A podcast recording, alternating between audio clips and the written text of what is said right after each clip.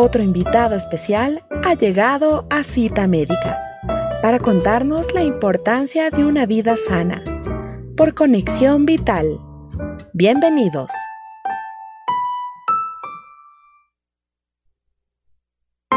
Estás escuchando Cita Médica.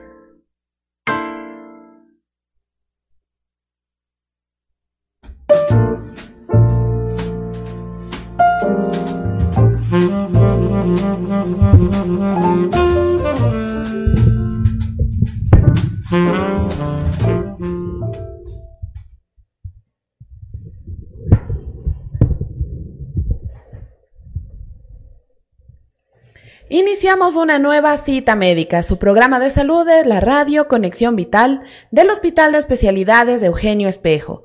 Qué gusto el poder acompañarlos nuevamente con un tema de salud y por supuesto contribuir al desarrollo de la educomunicación en salud.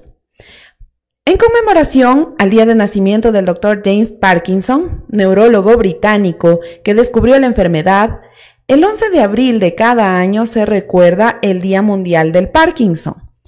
Se trata de una enfermedad degenerativa, crónica y progresiva que afecta al sistema nervioso central y en concreto a las estructuras del cerebro, responsables de la coordinación motriz, el tono muscular y la postura. Precisamente para abordar este tema tan interesante y que quizá poco se ha conocido, salvo que se presente algún caso dentro de nuestro entorno cercano, nuestra familia, etcétera, Vamos el día de hoy a dialogar con la doctora Tatiana Aldaz. Ella es especialista de neurología de nuestra casa de salud y nos ayudará a resolver algunas interrogantes sobre esta enfermedad. Doctora, bienvenida a Cita Médica. Buenos días, gracias por la invitación, un placer estar aquí con ustedes.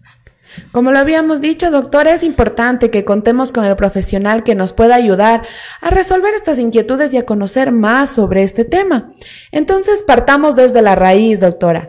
¿De qué se trata el Parkinson? Bueno, la enfermedad de Parkinson es una enfermedad neurológica, es una enfermedad degenerativa, lo que quiere decir que una vez diagnosticado, los síntomas van a progresar con el tiempo. Es una enfermedad en la cual eh, hay un déficit de una sustancia que se llama dopamina. El déficit de esta sustancia se genera porque se empiezan a perder neuronas dopaminérgicas en una parte determinada del cerebro que se llama la sustancia negra, que está a nivel del mesencéfalo. Y a medida que se van perdiendo estas neuronas, esta sustancia va disminuyendo la cantidad requerida para poder coordinar el movimiento, tener flexibilidad, tener una buena coordinación y amplitud en el movimiento y lo que va a generar los síntomas principales motores de la enfermedad de Parkinson, que son rigidez, bradicinesia, que es la lentitud en el movimiento y también puede generar temblor. Ahora, doctora, todos estos síntomas que quizás se van presentando, ¿se dan de forma progresiva o realmente es de una forma inmediata que se van presentando estos inconvenientes en cuanto a la movilidad en las personas? Bueno, se sabe que hay eh, dentro de la enfermedad, hay síntomas eh, prodrómicos, que quiere decir que se desarrollan antes de que se establezca como tal la enfermedad clínica. Y esto puede empezar incluso décadas antes de que se desarrolle y se diagnostique la enfermedad de Parkinson como tal. Por ejemplo, dentro de estos síntomas están trastornos del sueño REM, es decir, personas que viven los sueños en la noche, si están soñando que dan golpes, gritos, patadas, lo van a hacer mientras ellos están dormidos. No van a tener ese bloqueo motor que hay durante el sueño, sino que ellos lo van a vivir, van a llorar, van a gritar, van a hablar durante los sueños. Otras características que se ven antes del Parkinson también son otros síntomas no motores, como por ejemplo depresión, ansiedad, disminución de la sensibilidad para los olores, es decir, los pacientes no van a poder percibir bien los olores como otras personas. Años después, incluso décadas después, ya se puede establecer la enfermedad de Parkinson como tal, con los tres signos que les había comentado, temblor, rigidez y bradicinesia, pero se sabe que cuando ya tienen los síntomas motores, ya han perdido más del, del 80% de la población neuronal que generaba dopamina. Ahora, doctor, esta afectación que se da en el sistema nervioso, ¿Cuál es la causa que lo motiva? ¿O existen algunas causas quizá?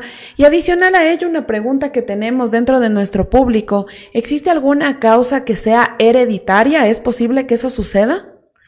Sí, hay Parkinson que son Parkinson genéticos como tal, que tienen diferentes tipos de herencia. Hay herencias autosómicas dominantes, es decir, que en cada generación va a haber una afectación, y hay otros que son autosómicos recesivos, en la cual se necesita que tanto el padre como la madre tengan el gen portador para poder desarrollar la enfermedad. Por lo general, estas enfermedades se ven en pacientes jóvenes, se ven en pacientes menores de 60 años, puede tener una causa genética predisponente y ser un Parkinson hereditario. Pero la mayoría de personas, especialmente las que lo desarrollan en la tercera edad, mayores de 65 años, la causa es multifactorial, es decir, hay una predisposición genética que requiere de factores ambientales, una suma de varios factores para poder llegar a desarrollar la enfermedad. Y doctora, ¿cuáles podrían ser estos factores ambientales que inciden en el desarrollo de esta enfermedad? Los que por el momento se han demostrado está la exposición a metales pesados, como por ejemplo en los pacientes que o las personas que trabajan en la minería. Otros que también se han demostrado son contaminantes, eh, por ejemplo, pesticidas, herbicidas, que podemos encontrar con cierta frecuencia el uso en personas que trabajan en la agricultura. Muchas gracias doctora por ir resolviendo nuestras inquietudes. Les recordamos a toda nuestra audiencia que ustedes pueden enviarnos sus dudas a través de nuestra línea de WhatsApp al 097 97 22 45 9 o déjennos también sus inquietudes a través de nuestra transmisión en vivo como arroba R Conexión Vital. Estamos hablando el día de hoy sobre Parkinson y bueno, doctora, ya nos ha hablado usted de algunos síntomas que se pueden ir presentando, como la rigidez o también estos temblores que se dan involuntariamente. Pero Quizá esto ya le da muestra a una persona de que puede presentar Parkinson. Al llegar a un especialista, ¿cómo se diagnostica la enfermedad? La enfermedad es básicamente clínica. El diagnóstico se lo hace con un neurólogo y si es un neurólogo con subespecialidad o experto en Parkinson, mucho mejor porque se ha demostrado ya en estudios poblacionales grandes que la certeza de un neurólogo especializado en Parkinson es del 85 al 95% de acierto en cuanto a diagnosticar la enfermedad de Parkinson.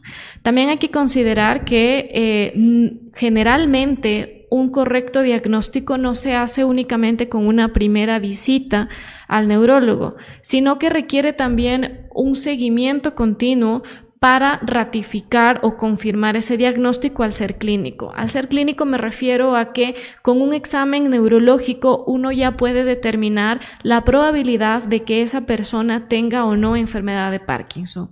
Se pueden solicitar exámenes complementarios, sí, pero no son 100% necesarios. Los exámenes complementarios en nuestro medio nos, sobre todo nos ayudan a descartar otras posibilidades diagnósticas, como por ejemplo que el Parkinson sea secundario a un infarto cerebral o a un tumor o a algún otro daño, pero clínicamente es el que a la final nos va a dar el diagnóstico. Existen otros métodos eh, que nos ayudan también a confirmar la enfermedad. Todavía no lo tenemos disponible en el medio, pero incluso en países desarrollados en los cuales el PET, por ejemplo, que es medicina nuclear, está a disponibilidad, no ha llegado a competir con el criterio clínico. Ahora, doctora, bueno, usted nos ha hablado también de algunos factores ambientales que pueden incidir en el desarrollo de estas enfermedades, pero también se puede dar de, de forma eh, degenerativa, por herencia. Ahora, ¿existe alguna forma de prevenir? Quizá en el tema ambiental puede ser con el cuidado, pero ¿se puede prevenir el desarrollo del Parkinson? Como tal, no se ha demostrado que haya un factor específico para prevenirlo o un medicamento o nada especial. Lo que sí es que todas las enfermedades neurológicas en general, el Alzheimer, el Parkinson, las demencias, pueden llegar a ser menos prevalentes en personas que mantengan una buena calidad de vida, es decir, personas que cuiden bien su alimentación, que hagan ejercicio.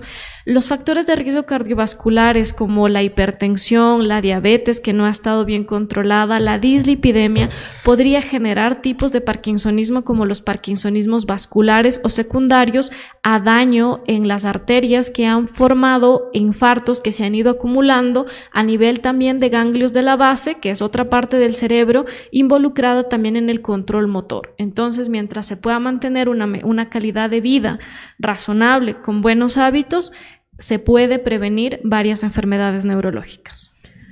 Interesante el tema que estamos abordando el día de hoy. Estamos hablando sobre Parkinson con la doctora Tatiana Aldaz. Ella es especialista de neurología del Hospital de Especialidades de Eugenio Espejo. Vamos a hacer una primera pausa a este importante diálogo, no sin antes recordarles que ustedes pueden seguir nuestra transmisión en vivo en arroba R Conexión Vital en Facebook. Posteriormente también podrán revisar el programa en la cuenta de YouTube del Hospital Eugenio Espejo y también tenemos otro canal habilitado que es el de Spotify. Pueden escuchar este podcast en lo posterior de cada uno de los programas de cita médica. Vamos a hacer la primera pausa y regresamos en breves minutos.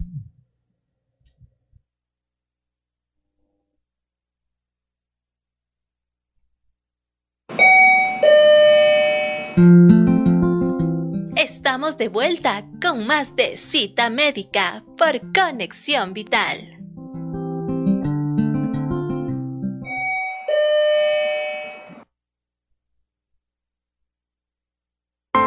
Estás escuchando Cita Médica.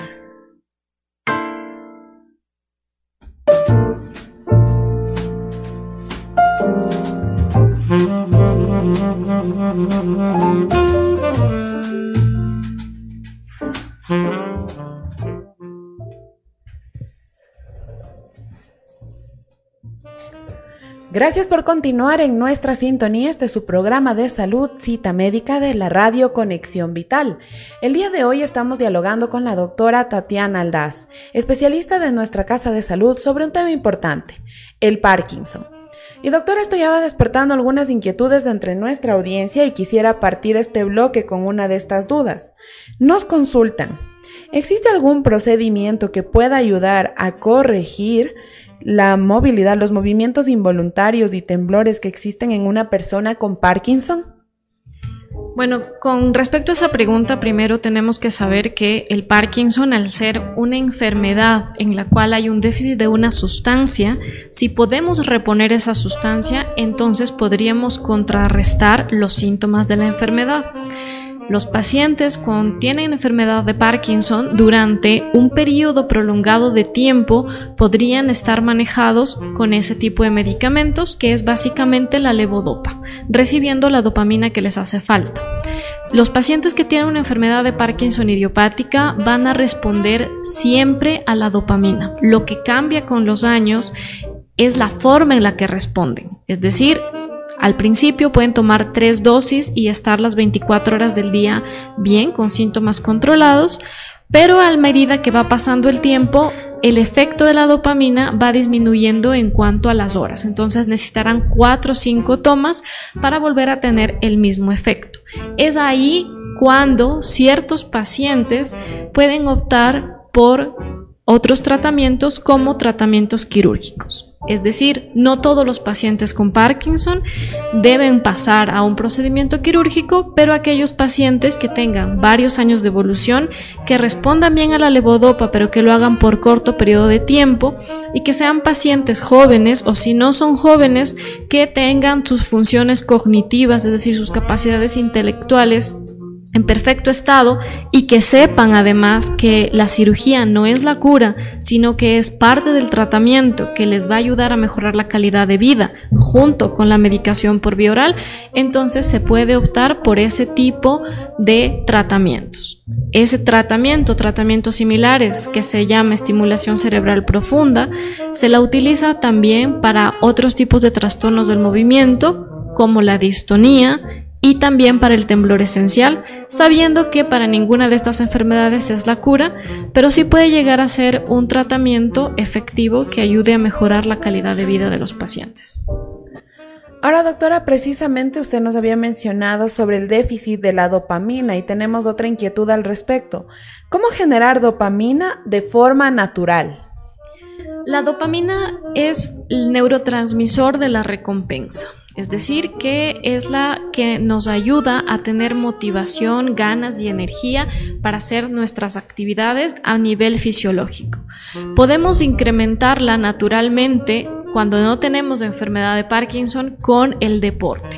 Es decir, haciendo ejercicio físico, haciendo cosas que nos motiven, que nos gusten, que nos cause placer y alegría, podríamos generar dopamina de manera natural. Ahora, los pacientes con enfermedad de Parkinson pueden generar mientras todavía tengan unas ciertas reservas para generar este, este, esta sustancia, los pacientes también la pueden generar haciendo precisamente eso, haciendo algo que los motive, que les guste, que podría ser un hobby, leer un libro, tocar un instrumento y sobre todo la actividad física va a generar también dopamina. Es por eso que durante el tratamiento de la enfermedad de Parkinson va muy de la mano la actividad física junto con la medicación farmacológica. Sin embargo, doctora, quizá ya con esta dificultad que tienen en la movilidad o la rigidez que se puede presentar en estos pacientes, ¿se va haciendo un poco complicado el desarrollar actividad física o no? La actividad física tiene que ir dirigido de acuerdo a las capacidades individuales. Hay pacientes que, que recién empiezan la enfermedad y que son relativamente jóvenes sin otras comorbilidades, por ejemplo, que no tienen artritis, no tienen riesgo de fracturas, no hay mayor riesgo de caídas, que una vez que se llega a la dosis que necesita el paciente de dopamina, que puede tardar unos 3 a 6 meses en llegar a esa dosis con el médico, puede empezar a hacer su actividad física. Si es un paciente que eh, tiene síntomas muy leves, puede hacer la actividad física por sí solo en un gimnasio. Si ya es un paciente que ya tiene otras comorbilidades o que tiene un compromiso de moderado a severo, entonces se inicia con un rehabilitador físico entrenado en enfermedad de Parkinson que tenga experiencia para manejar el tono, para el control de caídas y se va subiendo poco a poco hasta que en algún punto el paciente podría realizar su actividad por sí solo. Muy bien, doctora. Ahora bien, precisamente de la mano de la presencia ya de Parkinson dentro de un paciente, ¿se dan quizá algún otro tipo de complicaciones en la salud? Quizá, no sé, habíamos revisado algo sobre la presencia de estreñimiento, también dificultades en cuanto a las vías urinarias. ¿Existen otras complicaciones, doctora?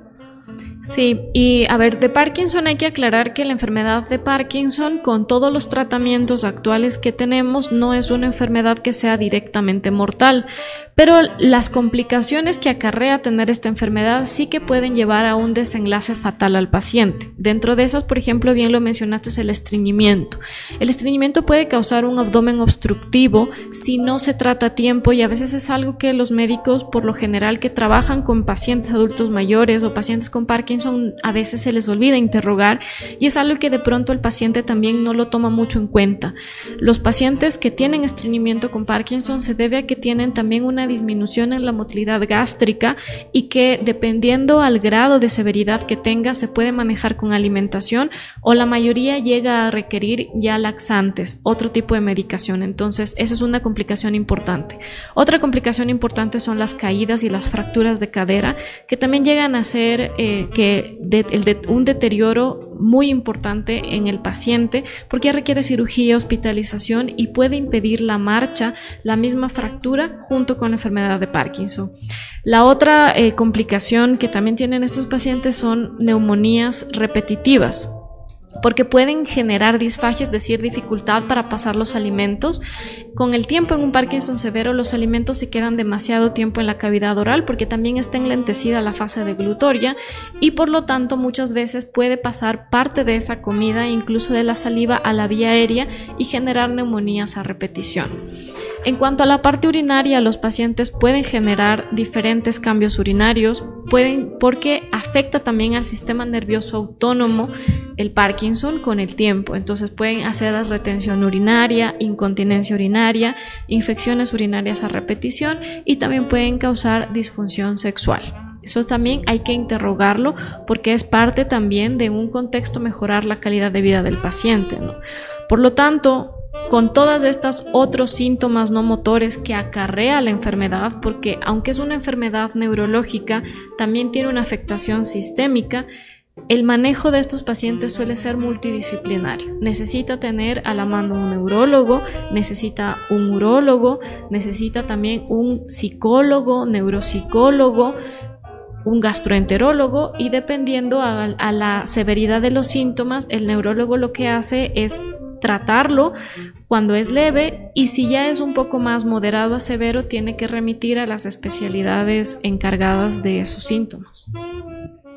Muy bien, doctora. Ahora, en cuanto a las dificultades que ya se van presentando en los pacientes, entiendo que esto va avanzando, ¿no? Quizá de forma rápida o tal vez progresiva, pero ¿cuáles serían los tratamientos adecuados para los pacientes? Entendiendo que cada uno es un mundo diferente y requerirá tratamientos de acuerdo al estadio en el que se encuentre su enfermedad, pero podemos hablar de la generalidad de los tratamientos a los que pueden recurrir estos pacientes con Parkinson. Claro que sí. Primero, el tratamiento siempre tiene que ser encaminado por un neurólogo y si es un neurólogo especializado en trastornos del movimiento y en Parkinson, mucho mejor. Las primeras etapas del Parkinson, que se las considera alrededor de los primeros cinco años en una, en una cantidad importante de pacientes, se pueden manejar eh, con medicación eh, dopaminérgica sea la levodopa como tal, es decir, la dopamina que le falta al paciente, o medicamentos que son similares a este medicamento, como los agonistas dopaminérgicos. Es otro tipo de medicamentos y también tenemos otros que lo que hacen es evitar que la propia dopamina del cuerpo se desgaste o se degenere muy rápido y permite que haya un mayor tiempo de vida de la dopamina en el cerebro para que pueda ser utilizada. Eso durante los primeros años acompañado de terapia física y si lo requiere también terapia, por ejemplo, psicológica o neuropsicológica de acuerdo a las necesidades individuales de cada uno de los pacientes. Cuando la enfermedad va avanzando, porque durante los primeros cinco años se mantiene, digamos, o sea, lo que se, el objetivo es mantenerlo con la menor cantidad de medicación posible y si es un solo fármaco para el Parkinson, mejor.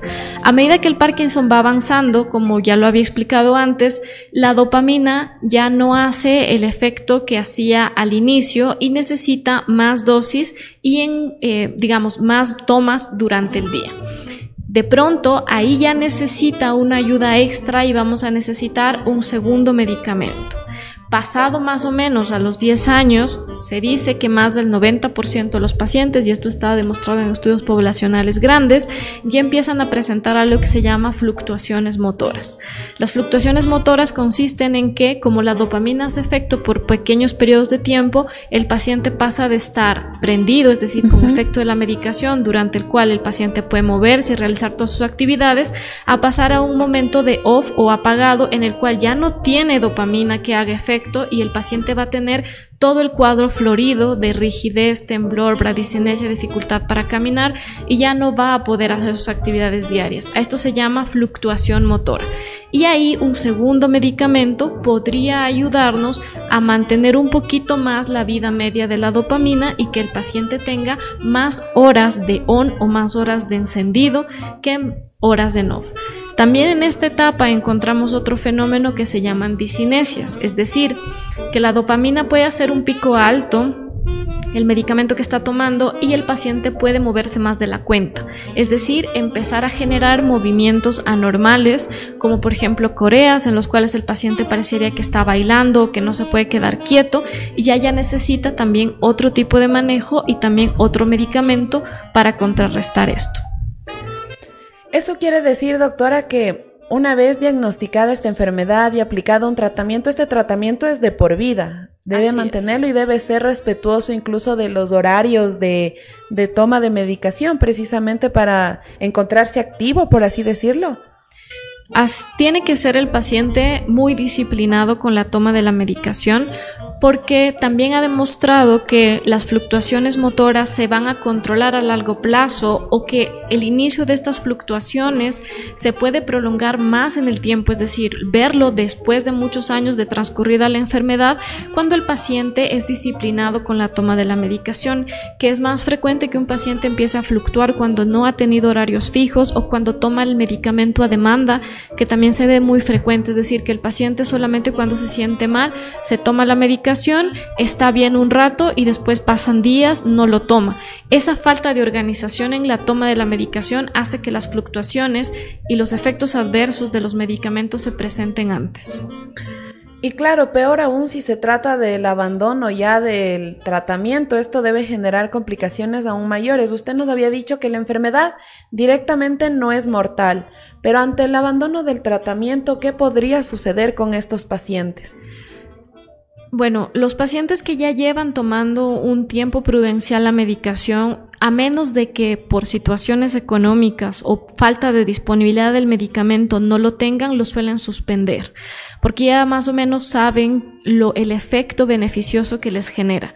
Lo que es más frecuente es que los pacientes que son recién diagnosticados de Parkinson primero nieguen mucho la enfermedad o intenten manejarlo con métodos más naturales o alternativos y pasen muchos años sin que reciban la medicación.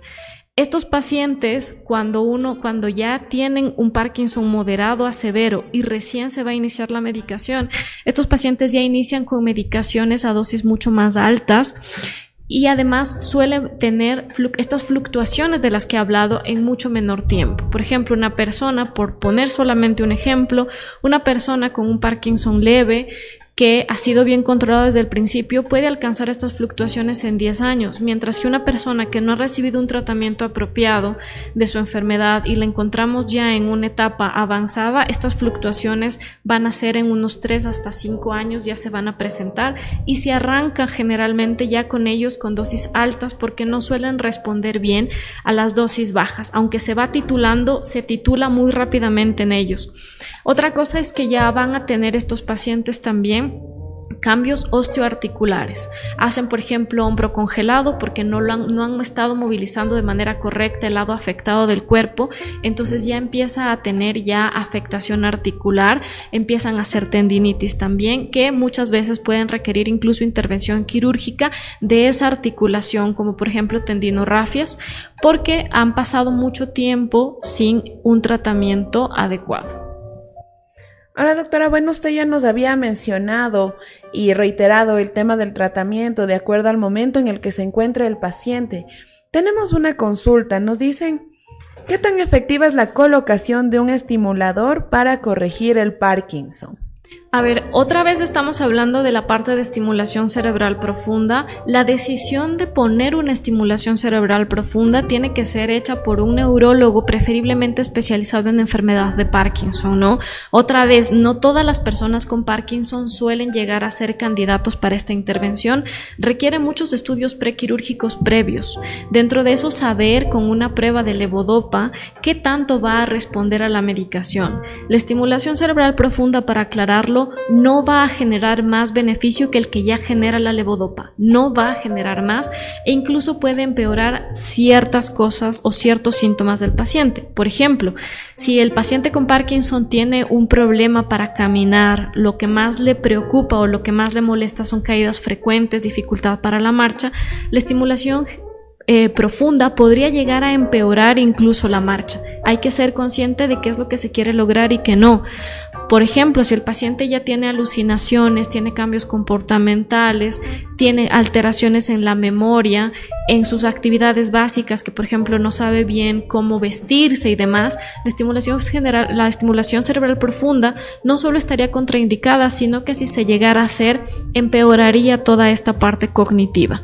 Obviamente, si el paciente ya es un paciente adulto mayor, más de 80 años, tiene diabetes, hipertensión, tiene otros factores de riesgo, someterlo a una cirugía de 8 a 12 horas también ya es riesgosa y, y los beneficios no serían suficientemente aceptables comparados con el riesgo al que se somete eh, ante esta intervención. ¿En qué nos beneficia la estimulación cerebral profunda? A que controla estas fluctuaciones motoras. Es precisamente el momento en el que uno más decide si es que el paciente puede llegar o no a ser candidato a la estimulación cuando la dopamina dura muy poquito tiempo, hace un efecto una, tres horas y después lo pierde. Entonces estos pacientes al tener una estimulación permitiría que eh, el efecto motor sea un poco más permanente para evitar tanto esto de ir de estar encendido, de estar apagado, de tener disinesias. Pero ojo, que no es la cura y al no ser la cura, a pesar de tener la estimulación, a medida que la enfermedad va avanzando, el paciente puede seguir fluctuando independientemente de que ya tenga un estimulador cerebral implantado. Gracias doctora por dar respuesta a esta inquietud y bueno, ya para ir finalizando este importante diálogo, Obviamente esta enfermedad también, usted lo había dicho, necesita del acompañamiento de otros especialistas por las complicaciones que se van presentando y sin duda es relevante también el ámbito psicológico, no solo para el paciente, sino también para la familia. ¿Se debe trabajar en ello, doctora? Claro que sí, es importante que todo el círculo familiar primero comprenda la naturaleza de la enfermedad, sepa lo que se puede esperar con ella para que pueda comprender que un paciente puede pasar de estar bien, de moverse bien, a estar completamente imposibilitado. Cuando ya tenemos una enfermedad avanzada que ya no solamente compromete la parte motora, sino también ya compromete el comportamiento y las funciones cognitivas o mentales superiores, también se necesita más ayuda de los cuidadores y los cuidadores también tienen que ser cuidados. Por lo tanto, tener el peso de cuidar a una persona que tiene una enfermedad degenerativa debe tener un acompañamiento, tanto por el neurólogo que está viendo al paciente, que debe preocuparse por el entorno familiar, como también por el psicólogo o psiquiatra de ser necesario, porque el paciente puede, los familiares pueden desarrollar el síndrome del cuidador cansado. Gracias, doctora. Y bueno, finalmente, es relevante escuchar de su parte algunas recomendaciones para las personas. Usted nos ha hablado mucho del trabajar en el estilo de vida también de, las personas, no solo por desarrollar o aumentar la dopamina de forma natural, sino también para mantenerse en cuanto a movilidad. ¿Qué recomendaciones le puede brindar usted en términos generales a nuestros pacientes? Primero a los pacientes que no tienen Parkinson, que todo lo que nosotros hagamos durante nuestra vida a la final nos puede pasar factura cuando nosotros ya seamos adultos mayores. Si mantenemos una buena higiene, si mantenemos unos ejercicios adecuados, si dormimos de manera correcta, sin trasnochar, nos alejamos de sustancias como por ejemplo el alcohol, podemos mantener en general una vida corporal más sana, alejarnos de enfermedades que son más prevalentes que el Parkinson como la hipertensión, la diabetes, que va degenerando no solamente el sistema nervioso central, sino va degenerando también el corazón y va degenerando los riñones. Esa es una manera en la que nosotros como tal nos podemos cuidar y nos podemos cuidar desde que somos niños para evitar las complicaciones a futuro. Por otro lado, si ya está diagnosticado alguna persona de enfermedad de Parkinson, necesita controles seguidos con el neurólogo que lo está tratando. Eso es fundamental, porque esta es una enfermedad dinámica, es decir, la enfermedad va cambiando. No es que con una receta que el paciente se queda va a continuar esa receta de por vida, va variando mucho de acuerdo a las condiciones en las cuales se presente. Tanto que, por ejemplo, si el paciente subió de peso, si bajó de peso, si el paciente ya está haciendo actividad física, si es un paciente sedentario, si se ha caído, si tiene una infección de vías urinarias, todo eso va haciendo que el tratamiento vaya cambiando, vaya modulándose. A veces se sube, a veces se baja. Es por eso que los controles, por lo menos tres meses de un paciente con enfermedad de Parkinson es fundamental. Y cuando apenas se diagnostica, los controles son más seguidos, son cada mes para ver primero si se comporta como un Parkinson, cómo responde al tratamiento y a qué dosis eh, va a responder de manera adecuada. Doctora, muchas gracias por su participación, por resolver nuestras inquietudes y hablarnos de este tema tan relevante, el Parkinson. Importantes las recomendaciones que nos ha brindado, doctora, y bueno, esperamos poder contar en lo posterior también con su participación nuevamente aquí en Cita Médica. Gracias por la invitación, para mí ha sido un gusto estar esta mañana con ustedes. Y bueno, de esta manera llegamos a la parte final de este programa, no sin antes agradecer la sintonía de María Ayala, Olivia Montero, Vero Núñez, Jairo Zambrano, Marcia Guisado, María Casañas, Sofía Gómez, y de una lista bastante grande de personas que han sintonizado nuestro programa. Gracias por enviarnos también sus inquietudes e interactuar con nosotros dentro de este programa en vivo. Recordarles a ustedes que pueden acceder a través de nuestras redes sociales a esta información como arroba R Conexión Vital en Facebook, Twitter e Instagram. Pueden mantenerse al tanto de estos temas importantes de salud. Posteriormente pueden revisar este programa también en la cuenta de YouTube y de Spotify. Llegamos a través de diferentes canales precisamente para que ustedes puedan informarse al respecto de temas de salud. Esto ha sido todo por el día de hoy. Nos despedimos Cristina Lara en el control técnico y Jessica Pazmiño en la conducción hasta una nueva cita médica. Una excelente jornada para todos ustedes.